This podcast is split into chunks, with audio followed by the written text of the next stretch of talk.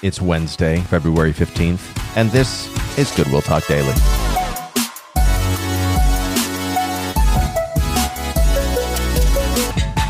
Great to be with you again today. Welcome to Goodwill Talk Daily. And a quick reminder that tonight we have our parenting class, par- Parenting While Married or Not.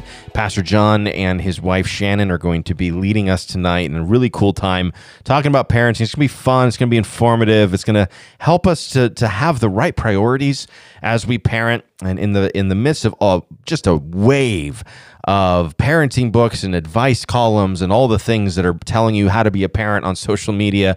Um, we just want to know what does the Bible say about parenting and what are some really good wisdom principles to apply to our parenting, particularly what is it we want to be focused on in the lives of our kids? And so, if you're a parent, if you're a grandparent or an aunt or an uncle, if you serve kids, uh, single or married, I encourage you to be here tonight and be a part of that. We also have American Heritage Girls, Trail Life Boys, youth group, choir, so many things going on. Encourage you to be here tonight if you are able. Well, let's turn our attention now to Isaiah chapter 19, a prophecy against Egypt. And a little background there are those who can see the Assyrian threat looming. They know in the north that Assyria is eventually going to sweep south and try and destroy them, but they're not afraid. Why? Because they're trusting in the power of the Egyptians with the support of the Cushites that we met yesterday to come in and fight the Assyrians, and so Israel would be saved. But they're putting their faith in the wrong place. They're putting their faith in the power of Egypt, not in the sovereignty and the providence of God. So we're going to see now how this is going to play out over the next couple of chapters today and tomorrow. First, a prophecy against Egypt. This is Isaiah chapter 19, starting in verse 1. A prophecy against Egypt. See, the Lord rides on a swift cloud and is coming to Egypt. The idols of Egypt tremble before him, and the hearts of the Egyptians melt with fear. I will stir up Egyptian against Egyptian. Brother will fight against brother, neighbor against neighbor, city against city, kingdom against kingdom. The Egyptians will lose heart, and I will bring their plans to nothing. They will consult the idols and the spirits of the dead, the mediums and the spiritists. I will hand the Egyptians over to the power of a cruel master, and a fierce king will rule over them, declares the Lord, the Lord Almighty.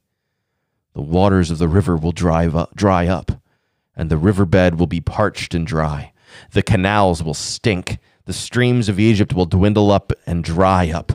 The reeds and rushes will wither also, the plants along the Nile at the mouth of the river, every sown field along the Nile will become parched, will blow away and be no more. The fishermen will groan and lament, all who cast hooks into the Nile. Those who throw nets on the water will pine away. Those who work with combed flax will despair. The weavers of fine linen will lose hope. The workers in cloth will be dejected, and all the wage earners will be sick at heart. The officials of Zoan are nothing but fools. The wise counselors of Pharaoh give senseless advice. How can you say to Pharaoh, I'm one of the wise men, a disciple of the ancient kings? Where are your wise men now? Let them show you and make known what the Almighty has planned against Egypt. The officials of Zoan have become fools. The leaders of Memphis are deceived. The cornerstones of her peoples have led Egypt astray. The Lord has poured into them a spirit of dizziness. They make Egypt stagger in all that she does, as a drunkard staggers around in his vomit. There is nothing Egypt can do, head or tail, palm branch or reed. In that day the Egyptians will become weaklings. They will shudder with fear at the uplifted hand that the Lord Almighty raises against them. And the land of Judah will bring terror to the Egyptians. Everyone to whom Judah is mentioned will be terrified because of what the Lord Almighty is planning against them. In that day, five cities in Egypt will speak the language of Canaan and swear allegiance to the Lord Almighty. One of them will be called the City of the Sun. In that day, there will be an, an, an altar to the Lord in the heart of Egypt, and a monument to the Lord at its border. It will be a sign and witness to the Lord Almighty in the land of Egypt. When they cry out to the Lord because of their oppressors, he will send them a Savior and defender, and he will rescue them. So the Lord will make himself known to the Egyptians, and in that day they will acknowledge the Lord. They will worship the sacrifices with sacrifices and grain offerings. They will make vows to the Lord and keep them. The Lord will strike Egypt with a plague. He will strike them and heal them. They will turn to the Lord, and he will respond to their pleas and heal them. In that day there will be a highway from Egypt to Assyria. The Assyrians will go to Egypt, and the Egyptians to Assyria. The Egyptians and Assyrians will worship together. In that day, Israel will be the third, along with Egypt and Assyria, a blessing on the earth. The Lord Almighty will bless them, saying, Blessed be Egypt, my people, Assyria, my handiwork, and Israel, my inheritance. It's a striking prophecy. Egypt trusts in their ability to ward off any Assyrian threat. They've beaten Israel in the past. Israel has had a treaty with them at times. Sometimes they don't. Same with Judah in the south. Egypt trusts in their own strength and in the strength provided to them through the gods of Egypt. And the gods of Egypt, they're, they're famed. They're the precursors of the gods of the Greeks and the gods of the Romans.